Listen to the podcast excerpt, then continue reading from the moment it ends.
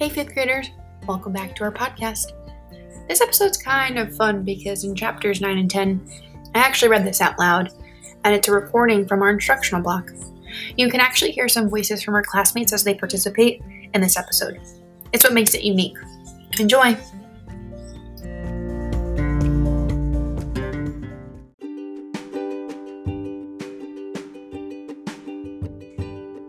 So I can record my voice. Drum roll, please, for chapter 9. Chapter 9. I walked home by myself after school, looking over my shoulder as I made the crossing from Meadow Lane onto Coast Boulevard. It was like crossing over into a different world. Back at the motel, I dashed to find my parents to tell them the news that Jason Yao was in my class. But as it turned out, they had other problems to worry about. The washing machine in the laundry room was busted. There was water everywhere, and my dad had foam all the way up to his knees. Quick, he said, pointing to a bucket. Hand me that. I gave him the bucket and filled it in a matter of seconds, and I dragged it out of the laundry room to the parking lot, watching as the murky water spilled onto the ground like a tidal wave. As soon as I emptied it, I took it back into the laundry room. Fill and spill. Fill spill. When the last of the water was emptied and the laundry room all wiped down, my parents got on the phone with Mr. Yao. I picked up the receiver in my room so that I could listen in. What now? Mr. Yao barked.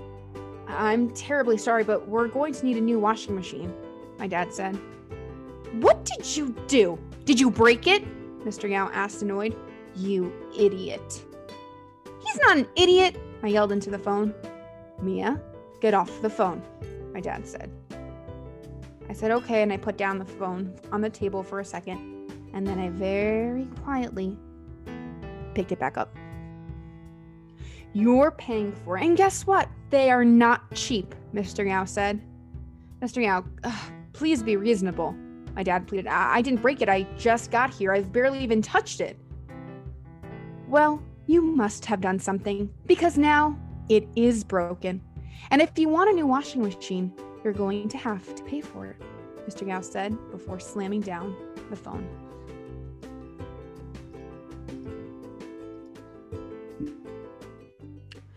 My mother was so furious after the call that she was shaking. That man, she shrieked. But no matter how mad she got, there was no avoiding the fact that we had to get a new washer. Mr. Yao had told my dad right before he got off the phone that it would take several days before it could be delivered. My dad paced back and forth in the living room, trying to figure out how we were supposed to live without a washing machine for so long. Every day, the tower of dirty towels from the customers was as tall as me. Maybe we could send it out, my dad said, thinking out loud, and then quickly shook his head when he thought about how much that would cost. And who would be paying for it? Certainly not Mr. Tightwad. What if we told people not to use so many towels? I suggested. Again, my dad shook his head. We're a motel. We have to have towels, he said. And with a sigh, he turned to my mom and said, We're just going to have to wash them all by hand. My mom groaned, on top of all the other things they had to clean.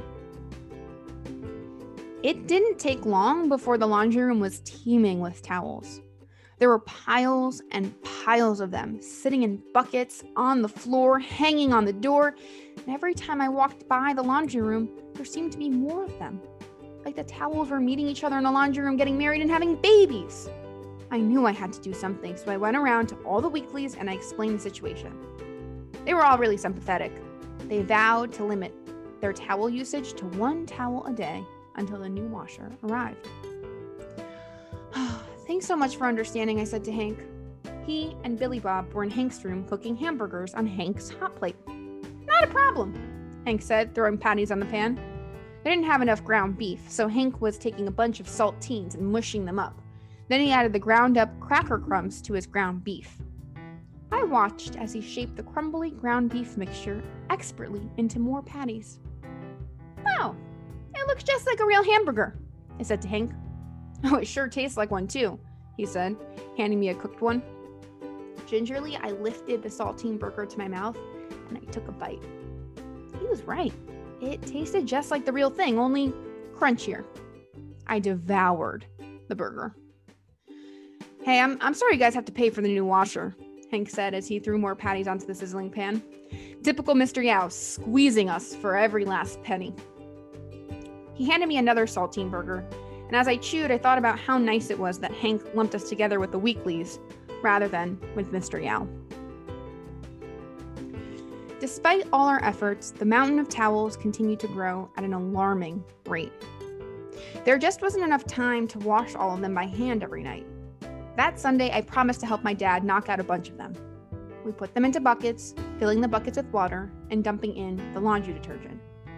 Then we sat down and scrubbed them by hand until our fingers turned into raisins. Even then, there were still dozens of dirty towels left. So many, in fact, that we soon ran out of buckets. We're gonna have to go to Home Depot and buy some more buckets, my dad said, shaking his head. But buckets were $4.99 each. That was more than a Big Mac cost. And we couldn't even afford those. But I had an idea. I grabbed as many of the rest of the dirty towels as I could, and I ran toward one of the empty guest rooms. Follow me, I said to my dad. I headed straight for the bathroom where I dumped the dirty towels in the bathtub, ran the water, and sprinkled the laundry detergent. But how are we going to scrub them? My dad asked. I grinned at him and started rolling up my pants. And as soon as my dad saw that, he smiled and started rolling up his too. We jumped into the tub together, the water sloshing and splashing as the wet towels tickled our toes. We made so much noise jumping and screaming and laughing that my mom came to see what was going on. What are you guys doing? she asked. And we froze when we saw her bracing for a lecture. But when I peeked at her face, I didn't find a frown. Scoot over, she said. My mom started rolling up her pants, and that afternoon, my parents and I hopped and hopped and hopped, laughing so hard that we soon forgot we were actually washing towels. Any new evidence that we have for any of the character traits that you've described before? We also, there are a few characters that we left out. Max with a K. Um, they they were laughing and having fun. Yeah, so what does that tell us about Mia and her family? What does that tell us about Mia and her family? Leah? Well, basically adding on to Max, um basically Mr. Yao punished them, but they made it fun. So like they so like their family turns like stuff that like are bad and sometimes they turn it fun so that they can actually get it done. Like in this page here, it says my mom started rolling up her pants that afternoon. Um, my parents and I hoped and hoped and hoped. Um, started laughing so hard we soon forgot they were even washing towels. That shows that they like having fun during like Mr. Yao's punishment. Yeah. So, like, really turning in a negative situation into a positive one that they can enjoy together. Absolutely. Sama, and then we'll switch gears. Um, I think Mr. Yao is really rude and and maybe like you know one detail is like I think he did this on purpose so he could still get the money. So basically right now um, Mia's family really has no money, and he's Yeah. still trying to take them all. It seems like he's adding more requirements. Like, now they have to buy the washing machine. Like, that was never something that he mentioned before, that they would be responsible for the machinery that supports the entire motel. Seemed a little odd. We're going to do one more chapter before we switch into open office. I think we do have time. Chapter 10. Two days later, the new washing machine arrived while my dad and I were working, as did an unexpected guest Uncle Ming. New character alert. Uncle Ming wasn't really my uncle. That was just what we called family friends in China. but he had worked in the same hot, sweaty kitchen as my dad last year, and we hadn't seen him since then. How he managed to drive himself to the Calivista, I had no idea, because smoke was coming out from the hood of his car when he arrived, and the bumper was falling off. And Uncle Ming himself actually looked worse than his car. He had a swollen black eye and bruises all over his cheeks and neck. What happened to you? My dad asked, rushing over to help his wounded friend inside. He led Uncle Ming into the kitchen. Uncle Ming winced as he slid into the chair, like it hurt to even sit. It's a long story, he said. His thick Beijing accent made me feel. Oh. His thick Beijing accent made me feel like I was back home. He lifted his puffy eyes and peered at my dad. It's good to see you, old friend. My dad gave Uncle Ming a hug while I took out his things and put them inside one of the guest rooms. Room one, the nicest one. When I got back, the two were deep in conversation, talking about sharks, of all things. That was weird. I didn't want to disturb them, so I stood in the corridor listening. But why, Ming? Why did you go to the loan sharks? My dad asked. Well, I- I wasn't planning on it, but but then I lost my job.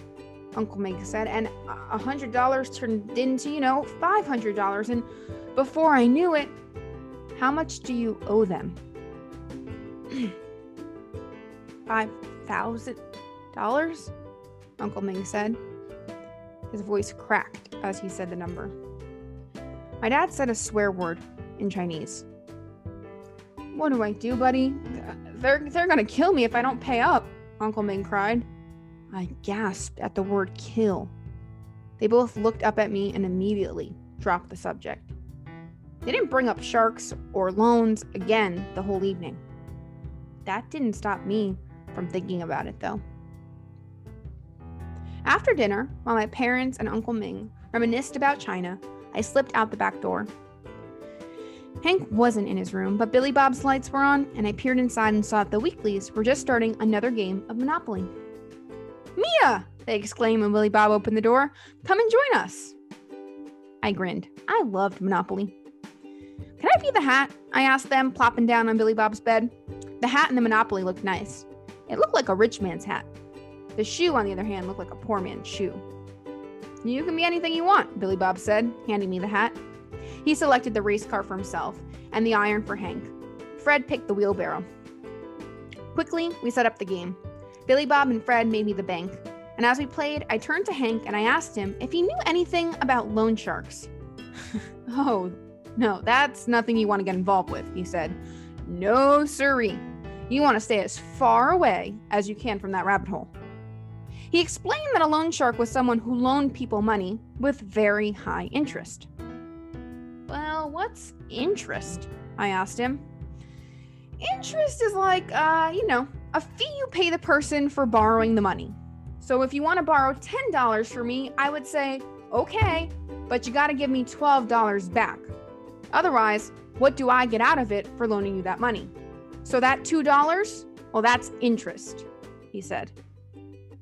But a loan shark, Billy Bob jumped in, a loan shark doesn't want $12 back.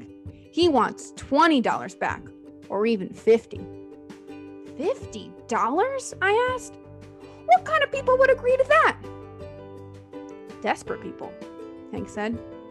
People who can't get loans anywhere else. And what happens if they don't pay them back? Hank sucked in air. Um, you don't want to know, he said, and I turned to Fred. Well, they'll come and find you, Fred said. Beat you up or worse. And I felt myself go cold. And just then, Hank let out a squeal. Hot diggity dog, will you look at that? I now own Pennsylvania Avenue and Park Place. Hank howled with glee. Pay up, Mia. That'll be $50 a night. I handed him $50, and Hank took the Monopoly money and kissed it. Someday, Mia, he said softly. Someday. Someday what? Billy Bob asked, chuckling. You'll really own Pennsylvania Avenue and Park Place? Hey, it can happen. If it can happen in Monopoly, why not in real life? Hank insisted. Isn't that right, Mia? I looked at Hank. I had a feeling he was just trying to make me feel good, but I thought I saw a glimmer of hope in his eyes, too. Right, I said quickly. That is the end of chapter 10. All right, what?